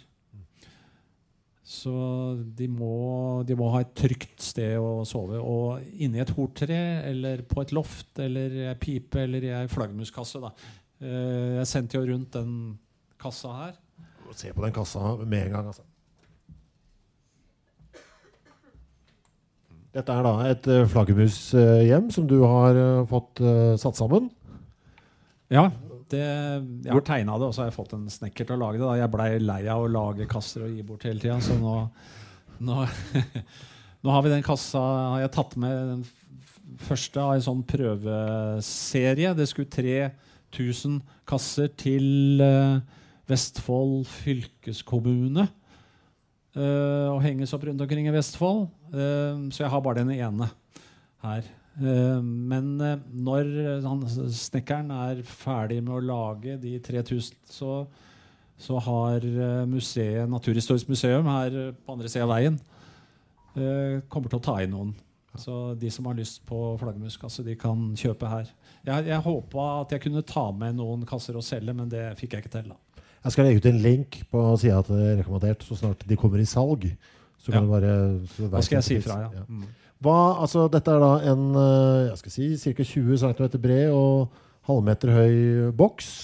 Ganske smal åpning eh, under her. Er det hjem til én flaggermus, dette? Nei, det er i hvert fall 50, 50? 70 Ja, jeg tror nok det. 70? Ja. Da bor de Ja, men da bor de jo tett, liksom. Ja. Ja. Men det er jo ingenting Altså hvor er, Nei, eh, hva er det? for, de, for, de som, for de som ikke jeg, jeg, eh, De her kassene lages eh, til selvkost. Eh, når de selges, det er en, sånn, det er en opplæringsbedrift i Vestfold som lager de. eh, uten noe lønn til verken meg eller eh, snekkeren spesielt. Men, eh, eh, så de kommer til å koste sånn ca. 150, tenker jeg. Jeg er ikke helt sikker. Eh, men dere kan jo like gjerne lage en sjøl. Hvis dere tar en planke på veggen, og så lister rundt kantene, eh, altså på, langs, eh, ytterst på kantene og øverst, og så uh, spikre en ny planke oppå, så er dere ferdig. Det er lettere enn å lage ei fuglekasse. Og da blir det et sånn smalt rom inni her. Det skal helst være noe å holde seg i. Her er jo fresa helt nydelig. Men hvis dere riper med en kniv eller bruker et sagblad eller bruker uhøvla materialer, så, så klarer dere å klatre der. Og ideen er ja, altså De som driver med flaggermus i Norge, det er uh, flaggermusgruppa til Zoologisk forening, eh, stort sett. Og herregud, og mange flaggermuskasser vi eh, lagde og hang opp og ikke fikk noe dyr i det hele tatt. Fordi vi lagde kasser som ser ut som ei fuglekasse, men med en smal spalte nederst. Og når de da kom inn der, så var det bare et stort tomt rom. eh, Og fullstendig ubrukelig. De, vil ha det trangt og smalt. De må ha det, eller de liker godt å ha det smalt og trangt. For når de krabber opp her, så kjenner de at det er trangt, og da veit de at da kommer i hvert fall ikke noe større dyr inn. Så, og dessuten med den fasongen her, og når den er tett øverst, så ikke den varme lufta slipper ut, så blir det varmt oppi her. Kassa skal males kør svart, helst. Hvorfor det? Nei, For å samle mest mulig varme. Det fins ikke flaggermus noe sted i verden lenger nord enn Norge. Altså Vi er nordgrensa for eh, flaggermus. Så det må være varmt, sånn at unga får stoffskifte høyt nok til å vokse fort nok til å spise nok til å ikke daue første vinteren. Men hvis jeg henger opp en sånn kasse, kommer det flaggermus? Ja, hvis du henger den på sørveggen, og, og så er det nok stor sjanse for det. Du får ikke, du får ikke flaggermus i kassa første året. Fordi hvis vi henger opp ei kasse nå, og de som skal ha unger til neste år, de har allerede pønska ut hvor de skal ha unga sine. Uh, og kanskje ikke andre året heller. Men uh, altså flaggermus er uh, Den dvergflaggermusa her, da, den veier like mye som ett sånt A4-ark. Shit. Det er nøyaktig fem gram. Og hvis du veier bare fem gram, så blir du ikke 40 år hvis du ikke er forsiktig. Mm. Ja, så da gjør du en liten eh, Så de- rekognoseringstur. Hva sa du? Ja, da er du rundt og rekognoserer. Ja, ikke sant? Ja. Og, og, og noen hanner vil antageligvis øh, være der om dagen først noen ganger. Og så når, når, men når først hoene begynner å bo her, så fyller de kassa opp. Ja. Og da Vi- har du flaggermus lenge. Ja, ja. Det. Altså, den kassa er, åpningen er jo ned, sånn at uh, møkka drøsser ned i blomsterbedet under. For det er lønner seg å ha flaggermus på hytta. For de tar så mye insekt. Hvor mye insekter spiser en flaggermus? Eh, de artene som spiser mygg, da, de spiser en 3000 kanskje hver natt. Eh, en tredjedel av vekta si skal de ha. Fordi, eh, og 3000 mygg, det er eh, Ja, det, det gjør jo at du Da slipper du de på deg da isteden. Ja, Og så er det 50 stykker i kassa som spiser 3000 hver. Ja, ikke sant? Ikke sant? Da begynner det å bli litt, da. Ja, ja. Ja, 150 000 mygg som blir borte hver natt. ja, og det er jo Det er jo Ja, men altså, det er ikke Det er helt alvorlig. Det er sånn det er. Ja. Og, og flaggermus de, de vil gjerne ha kort vei til jobben, så de spiser eh, i nærheten av der kassa henger. selvfølgelig. Bønder som har hengt opp kasse på låven, fruktbønder på Vestlandet, har vi uh, sjekka ut det med. Litt større, litt større kasser, altså 60 cm breie og 60 cm høye, og så fire rom bak hverandre. De er det plass til 1000 dyr i. Fy faen. Det var mye. Ja, men det Ja. går fint med dvergflaggermus. De, kan, de liker godt å ha Altså Hvis de har det bra, så blir det jo stadig flere. da? Én unge hvert år i 20 år. Det er mye, det. Og så Og, dem, og de bøndene de, de så at uh, hvis de dyrka epler Det er en bitte liten uh, sommerfugl, uh, rognebærmøll, som foretrekker rognebær. Men det er rognebær bare annethvert år. Og det er rognebærtrærne som styrer, fordi de er så lei av den der møllen. selvfølgelig. Så de sørger for at den sulter i hjel annethvert år. Og annethvert år så må de da spise noe annet, og da går de på epler som er mye i slekt med rognebær. Det kan dere jo se av fasongen. Men, men eh, de åra som, han, som det er mye annethvert år, da, som det er mye skade på eplene, så så han at i nærheten av flaggermuskassa var det ikke skader i hele tatt. Lenger unna var det bare litt skader, og langt unna der så var det omtrent som før. Det, og den effekten vil jo dere få også hvis dere henger flaggermuskasse på sørveggen på huset deres. Men bare vær tålmodig, for det kan ta et par år før det kommer noen dit. Ja, det gjør nok det. Altså. De, må, de må stole på at dette er noe som holder. Fordi, ja, fordi de, altså de skal jo Det er jo lett å skjønne det. De skal jo betro unga sine der. Det er jo det er ikke spøk, det. Her har vi en eh, gapende krabat på skjermen.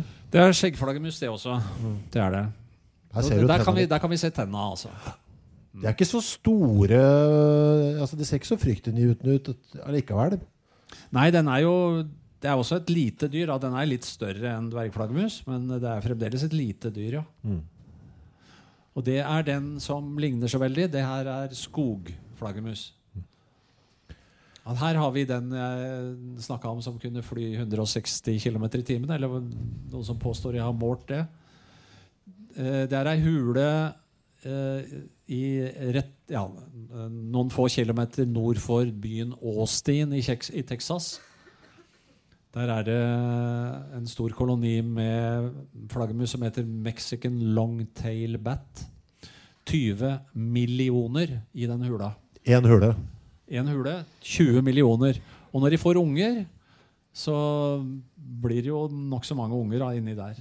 Og foreldra de flyr ut, stort sett mødrene, som holder til der. Og de flyr da ut, og det tar timer, å fly ut av den hula om kvelden. Og så flyr de flere kilometer i lufta for å fange noe trekk av noe store sommerfugler, nattsommerfugler, nattsvermere, som har noe sånn trekk høyt der oppe, og så stuper de ned for å komme seg inn om morgenen. Uh, og jeg liker å ha Jeg vil gjerne ha med det bildet fordi det er mange som Når jeg er ute og lytter etter flaggermus og har med meg folk Og det har skjedd jeg vet ikke mange ganger nå. Det er i hvert fall uh, 50 ganger kanskje denne måneden. Det er, det er bankende kjør i august. Eh, så er det mange som eh, lurer på Forstyrrer vi dem hvis vi prater, og hva med flaggermusdetektoren og sånn? Og blir de, blir de liksom forvirra av dette? Og det gjør de altså ikke. For tenk på de der 20 millionene mødrene som skal inn og finne hver sin unge der inne. Og så er det 300 000 som sirkler rundt inne i den hula og ikke har funnet ungen enda. Og alle mødrene roper, og alle unga svarer, og alle mødrene roper, og alle unga svarer. Og samtidig så må de rope og ha sånne altså Det var sosiale rop, men samtidig så må de også ha de der jaktropa eller de der uh, ekkoropa sine for ikke å kollidere. Og det der det greier de helt fint hver eneste kveld og morgen. Jeg tror vi har noen lyder her. Et, nei, det kommer, det kommer etter hvert. Her, altså om sommeren har jeg sagt nå flere ganger, så må de ha det varmt og uh, tørt for unga. Men om vinteren så skal de ha det helt motsatt. Da skal de ha det så fuktig som mulig og så kaldt som mulig uten at det fryser. Altså pluss to grader, og sånn at vannet renner liksom litt ned langs uh, fjellveggen. Og her ser vi det er vanndråper i pelsen også. Så bitte små dyr de er i fare for altså Når de er i dvale om vinteren, så er de i fare for å tørke ut. Siden de er så knøttesmå. Det er jo flere tusen ganger så stor overflate i forhold til volumet på dem som på oss. Så de ville tørke ut veldig fort. Men eh, når de har så mye dog i pelsen, så kan de bare eh, ja, våkne litt grann og slikke dog fra pelsen, kanskje. Og en to-tre ganger i løpet av vinteren så varmer de seg helt opp og flyr av gårde for å drikke. Og det er vel godt å få spylt igjennom uh, levra og bukspyttkjertelen og muskler og hjerne og alt sånt med å få ordentlig blodtrykk igjen en gang iblant. Uh, tenker jeg meg da Så de er ute og flyr et par ganger? altså? Ja, de kan være det på vinteren også. Ja, å, men hvis det er for tørt i den hula, altså i det vinterstedet de har valgt, så, så må de våkne og drikke. Mm. Og det er jo slitsomt. Den der har det litt uh, litt tørrere, ser det ut for. Den der, ser ut som den er tørr i, i pelsen. Det er også skjeggflaggermus. Det er også skjeggflaggermus, ja. Og de henger, henger, der. Men det er, det er langt inne i ei hule. Langt inn, sånn at det er veldig høy luftfuktighet allikevel. Altså. Nordflaggermus. Det er eh, langøre, brunlangøre. Kan dere se Der ser vi, den henger jo etter føttene. Og så har den halen mellom beina. Og så har vi lengst ned der så ser dere nesa i midten mellom håndledda. Og så det som er på hver side av uh, der. Hva er det for noe? Kan dere gjette på det? Altså, Hvor da tenker du på? Helt nederst. Helt ned mot nederst på bildekanten. Ø øra, liksom? Ja. Uh, det er bare litt Jeg syns det er litt gøy å spørre om det, fordi at det er ikke øra. Oh. Det er ikke øra. Hvis du kjenner etter på ditt øre, så har du en liten tapp rett foran det hølet inn til øret. Ja. Og det er det vi ser der. En sånn øretapp, eller tragus kalles det. Den, den lille tappen i øret. Sjølve øret har de putta inn under armen. For å varme det, eller hva? Nei, ja, de går Nei, det er for, å, for at ikke øra skal tørke ut og dette av, bare. De, nei, nei, men jeg, jeg, jeg, tuller ikke nå. Jeg gjør ikke det jeg pleier. For de, eh, de, de har ørene inn under hånda, da, egentlig. Under flyvehunden. Og så For å få så liten overflate som mulig, for å ikke tørke ut. Hvorfor tror du så mange er redd for flaggermus, eh, Magne? Hva tror du er grunnen til det? Folk synes, det er mange som syns de er skumle eller ekle. Ja, det er, det er mange som, som er litt redd for flaggermus, men eh, gi meg dem en halvtime, så er det ikke det. Nei. Nei, Når de får lov å se levende flaggermus Altså Når folk har en flaggermus hengende i gardinet eller noe sånt, eller ligger i peisen eller et eller annet, og jeg holder dem, og de får se det bitte lille dyret, og, og, at jeg kan fortelle om det og sånn. Så jeg har aldri gått ifra noen som fremdeles er redd for flaggermus. da. Men det er, det er, jo mange som er redd for flaggermus. Det stemmer, det. Det er jo, det er jo masse historier også. og Det, men det gjelder Det er jo fordi vi bor her i Vest-Europa at, at vi tror at det er sånn. At det er vanlig.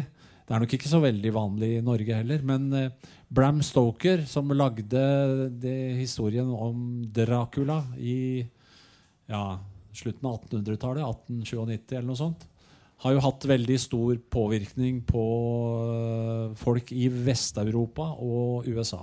Var de ikke så skumle for folk før, uh, før, boka kom? Nei, de var jo ikke det. Og i mesteparten av verden, altså i Afrika og i hele Afrika, hele Asia, så eh, er de lykkedyr. Og det regnes de som i Europa og USA mange fremdeles.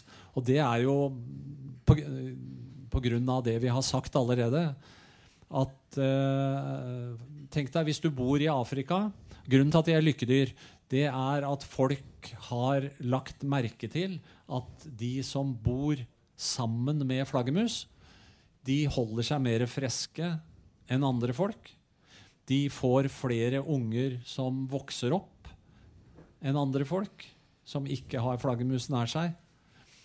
Og det er nettopp fordi det her at uh, en flaggermus spiser 3000 mygg hver natt. Og det er jo mygg som ellers kunne gitt deg malaria. Og malaria dreper to mennesker hvert minutt fremdeles, mesteparten i Afrika. Hva med sånn som det, skumleste filmen jeg har sett nesten noen gang, eh, dokumentaren? Det er 'The Girl Who Survived Rabies'. Det handler om en dame som fikk rabies. Og hun ble bitt av en flaggermus og fikk rabies.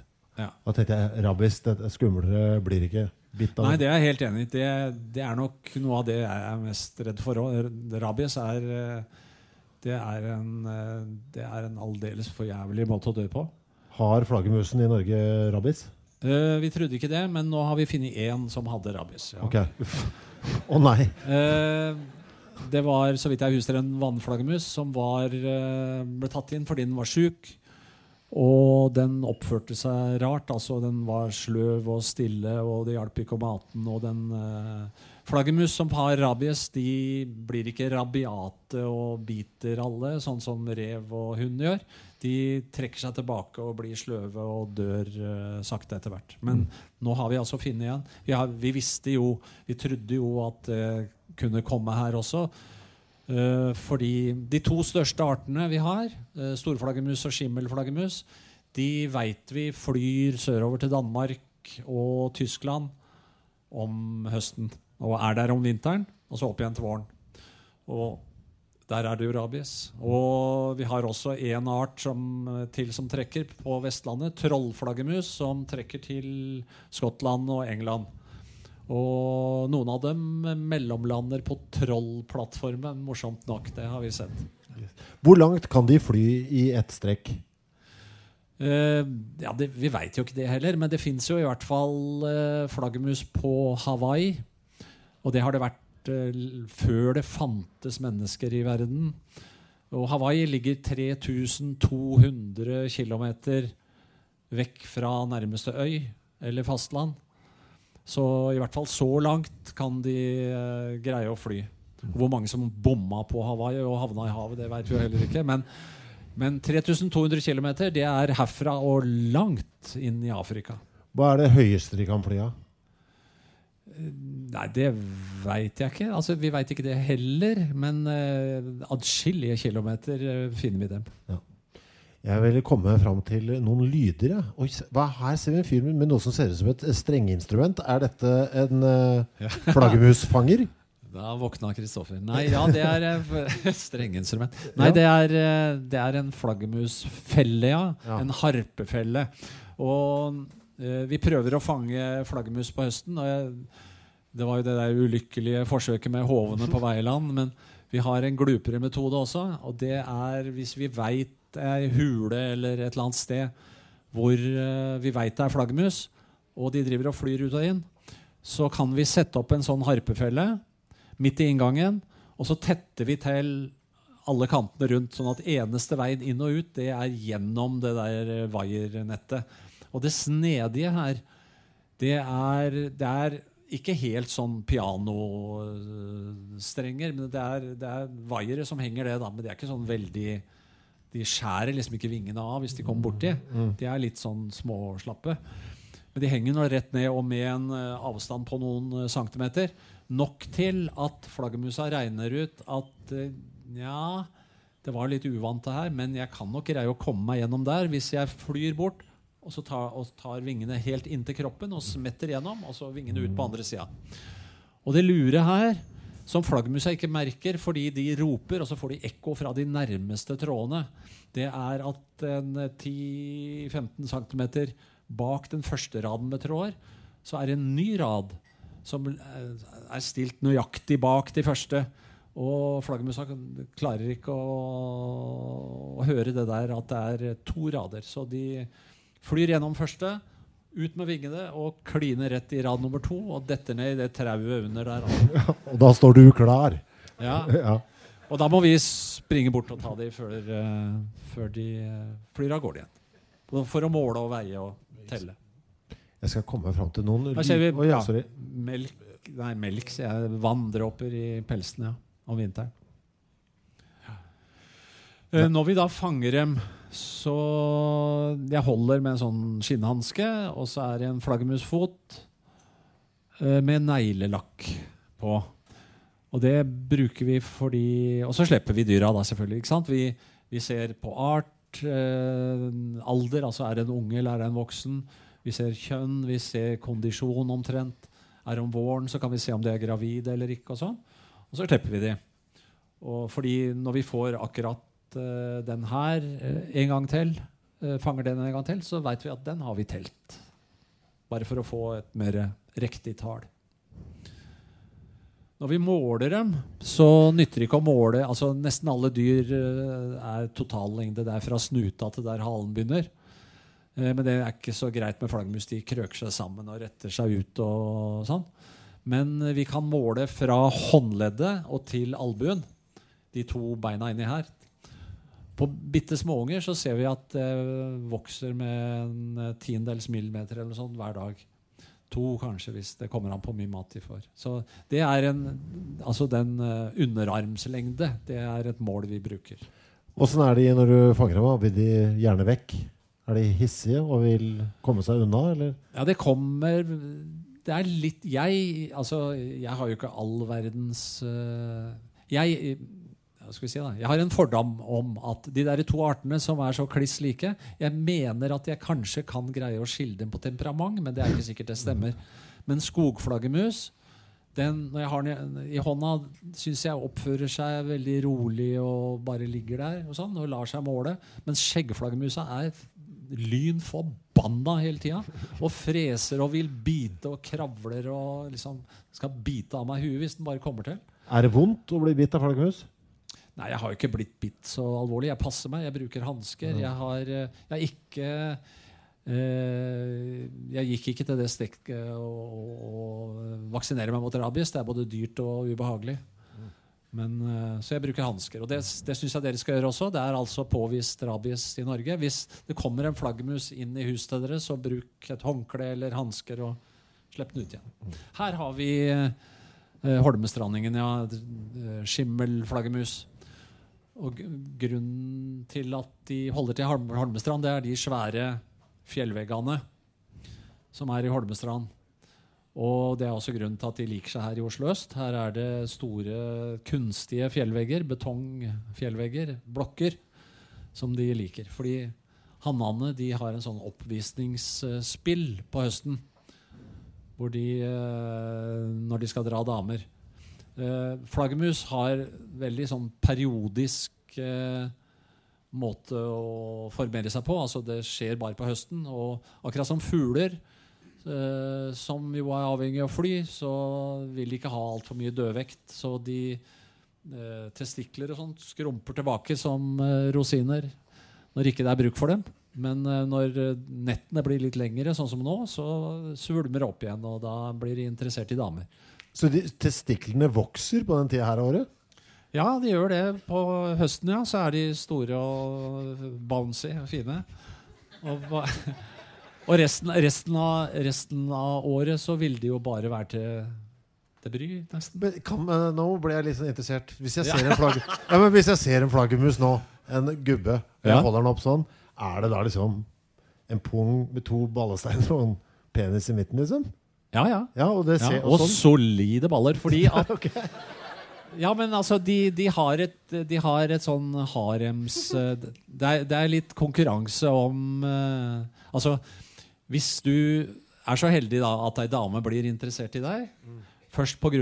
lyden du lager, og så oppførsel og lukt og sånn Akkurat som uh, menneskedamer så klarer nok flaggermus å skille ut på lukt hvem som er interessante, altså hvem som lukter spennende. Hvem, og det betyr egentlig hvem som de vil kunne få uh, friske barn med.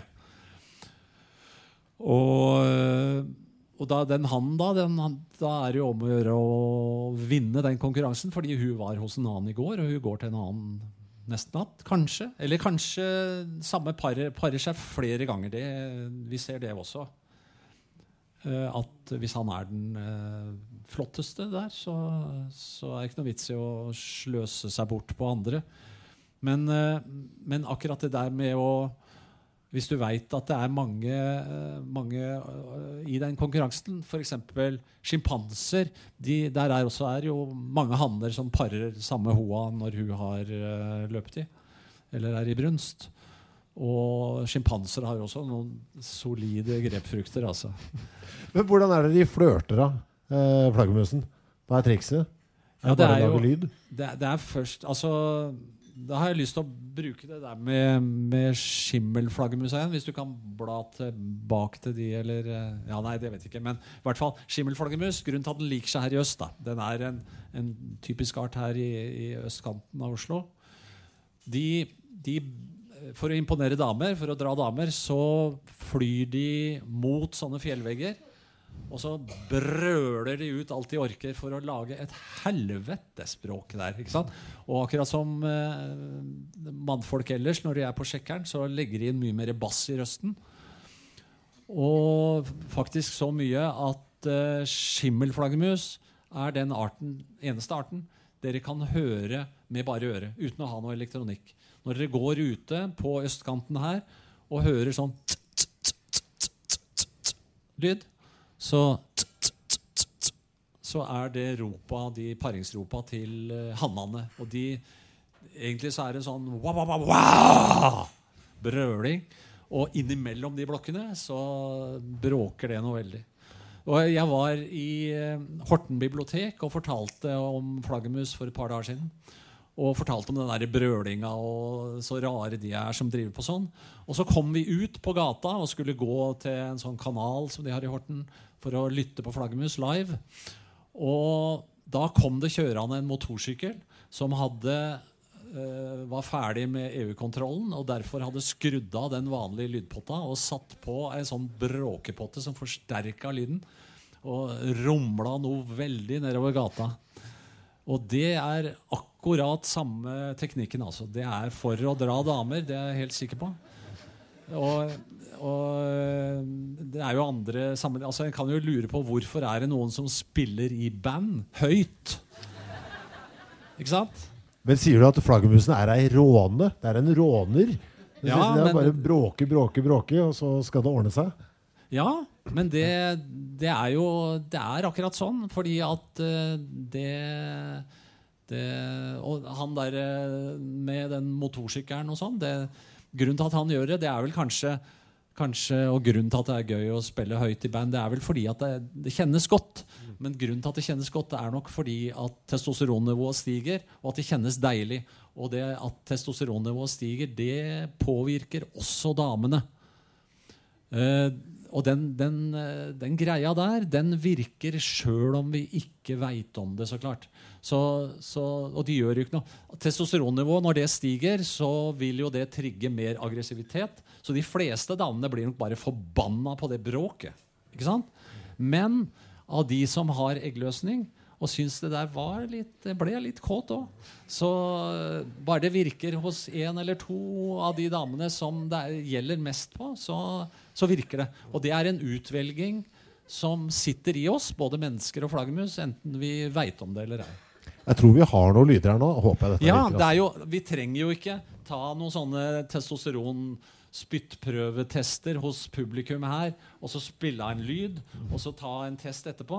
Fordi den, det kommer jo nokså fort. Eh, fordi det er blitt gjort før. Og med forskjellige typer lyder. Og den lyden som scora mest, det er en sportsbil som heter Maserati. Der var det en god del av mannfolka som fikk høyere testosteronnivå når de hørte den lyden. Noen fikk lavere.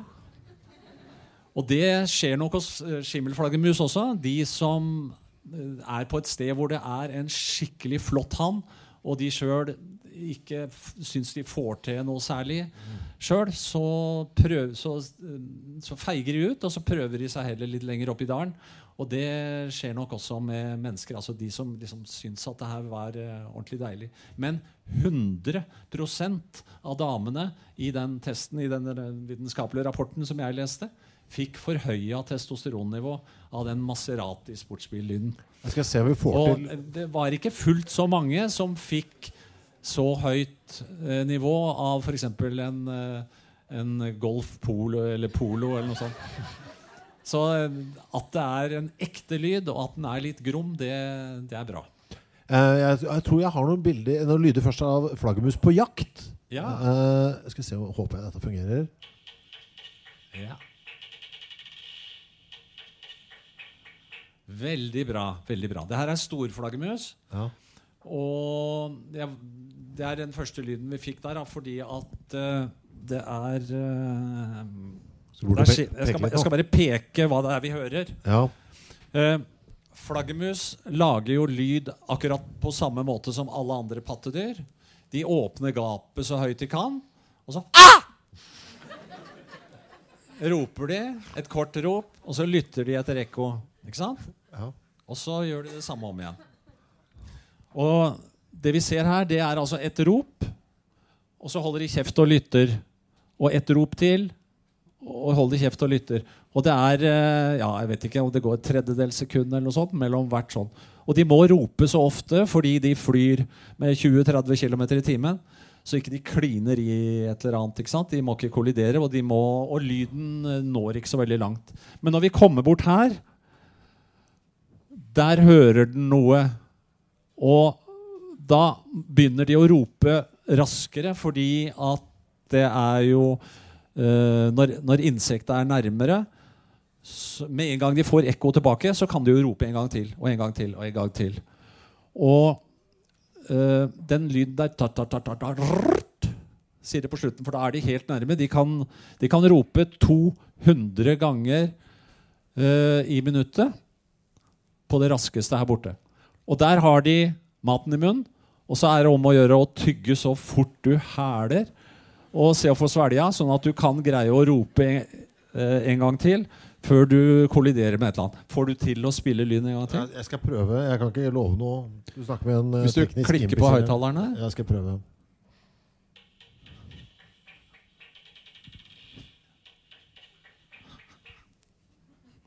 Sånn er det skjer. Men jeg, jeg kan høre, høre, forskjell på de fleste artene. Det er en tre arter jeg, som er helt kliss like for meg. Men eh, storflaggermus er nokså tydelig, da.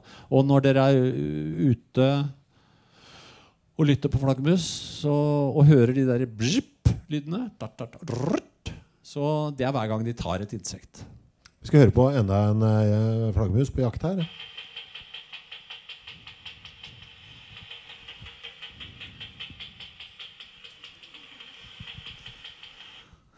Ja, hils på Frida. Er det, er det Frida? det er Frida. Uh, hun kom til meg som bitte, bitte liten baby og måtte ha melk hver fjerde time til å begynne med. Og greide å sove litt lenger, sånn at jeg også kunne sove om natta etter hvert. Og lærte å fly hjemme hos oss. Jeg, jeg satte henne i bjørkefiken vi har, og så fløy hun til meg for å få melk. Eh, det er fredag, ja. Nordflaggermus. Og de har veldig sånn tøff lyd. Veldig hard sånn bankelyd. Det var eh, Hun tok et insekt eh, et eller annet sted inni der mot slutten. Du, hvor lenge var det du måtte bare sove altså opp hver fjerde time? Hvor lenge varte den dårlige perioden i livet ditt? Nei.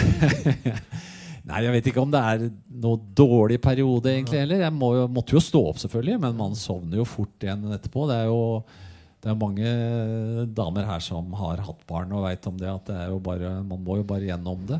det er, men det, det, tar ikke så veldig lang tid, altså. Men jeg Nei. Jeg vet ikke. Noen Ei uke. Her har vi flere flaggermus på jakt.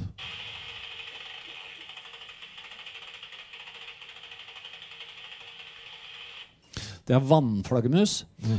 Og øh, de roper De har så høy frekvens at de øh, roper veldig De må rope veldig ofte, fordi lyden øh, kommer seg kanskje bare en meter eller noe sånt av gårde. To, to meter eller noe sånt. Tre, kanskje.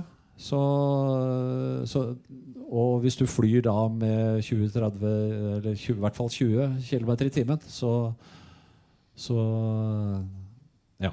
Du, du, må, du, må, stadig rope for ikke å kollidere med noen, eller, eller for å oppdage, oppdage, dyra. Da. Dette var jaktlyder. Jeg tror det var sånn kallerop her også. Ja. Det er skimmelflaggermus. Litt roligere i takta. Og det er akkurat den Altså det er den der uh, rope på damer. Det er det der, der som uh, ja, nei, det er ikke sånn, skjønner du. Hvis du, hvis du klikker på Nei, ta den, ta den under den? ganger ti. Sånn høres det egentlig ut.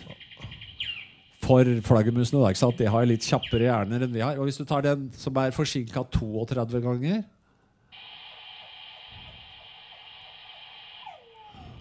Da har vi det grove brølet til slutt.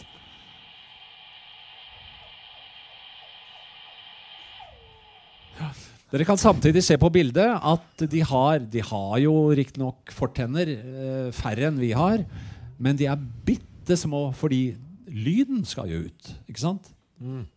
Og så har de eh, hjørnetenner av å spisse jeksler bak. Men, Nå. Dette er, dette er, mitt eneste bidrag til, uh, til presentasjonen i dag. er et bilde av en Maserati, og forhåpentligvis lyden av en Maserati. Dette skal være testosteronfrembringende, er det sånn?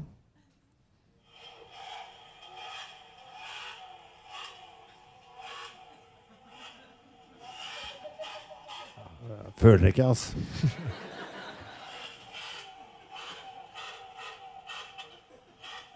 Jeg har en til også. Det var veldig lite bass, syns jeg. Ja, synes jeg altså, det er egentlig veldig mye mer bass. Den?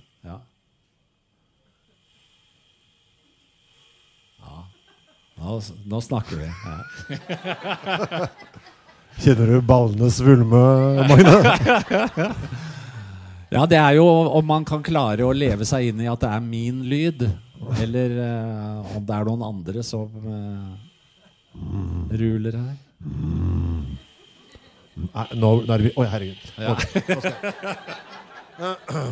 Du, altså, vi kan sitte her til i morgen, vi, vet du, Magne. Uh, ja, ja. Jeg har egentlig masse greier jeg har lyst til å spørre deg om. Uh, jeg rekker ikke alt. Vi, ser, Vi har jo sittet her i halvannen time allerede. Jeg vil bare ta, ta, et par eh, spørsmål her fra, ja. fra lyttere på tampen. Skal se hva det jeg syns var gøyest her.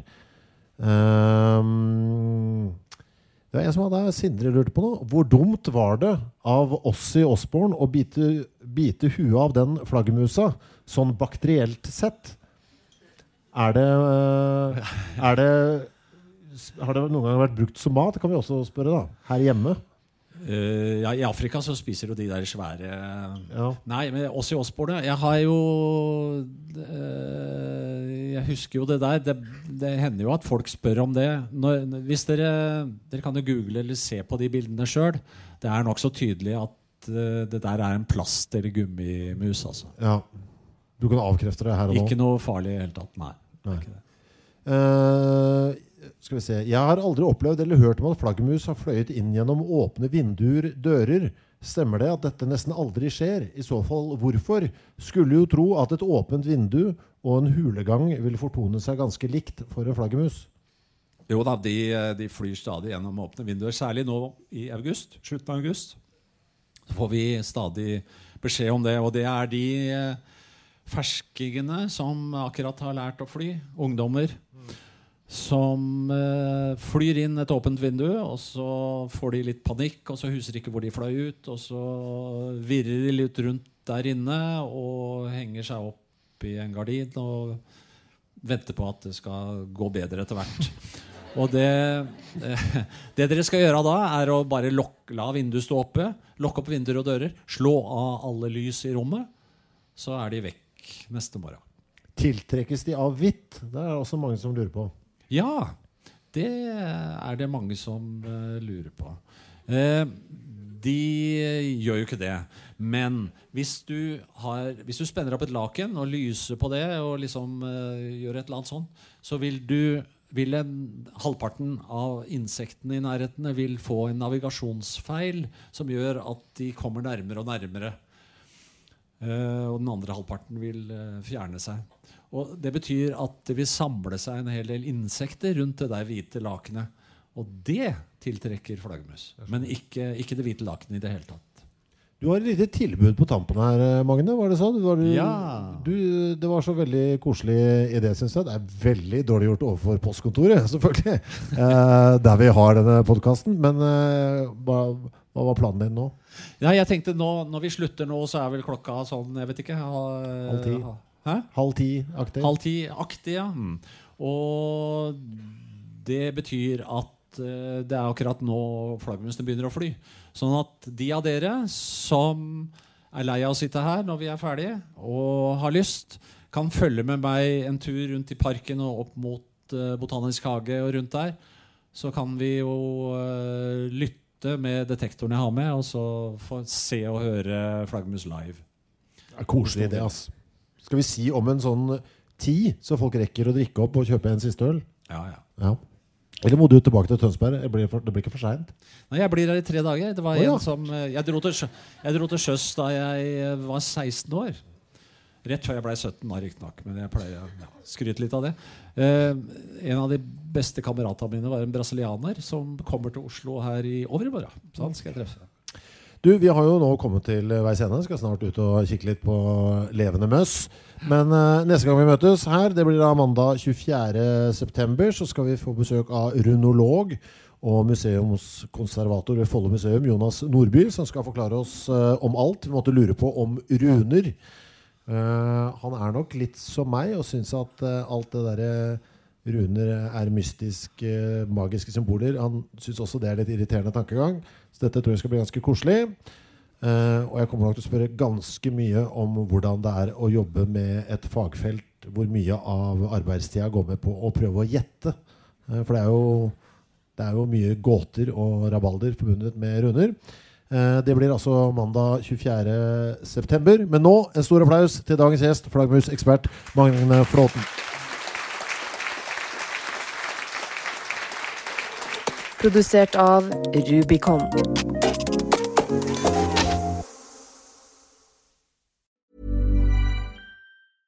Mom deserves the best, and there's no better place to shop for Mother's Day than Whole Foods Market. They're your destination for unbeatable savings, from premium gifts to show-stopping flowers and irresistible desserts. Start by saving 33% with Prime on all body care and candles. Then get a 15-stem bunch of tulips for just $9.99 each with Prime. Round out Mom's menu with festive rosé, irresistible berry chantilly cake, and more special treats. Come celebrate Mother's Day at Whole Foods Market. Mom deserves the best, and there's no better place to shop for Mother's Day than Whole Foods Market. They're your destination for unbeatable savings, from premium gifts to show-stopping flowers and irresistible desserts. Start by saving 33% with Prime on all body care and candles. Then get a 15-stem bunch of tulips for just $9.99 each with Prime. Round out Mom's menu with festive rosé, irresistible berry chantilly cake, and more special treats. Come celebrate Mother's Day at Whole Foods Market.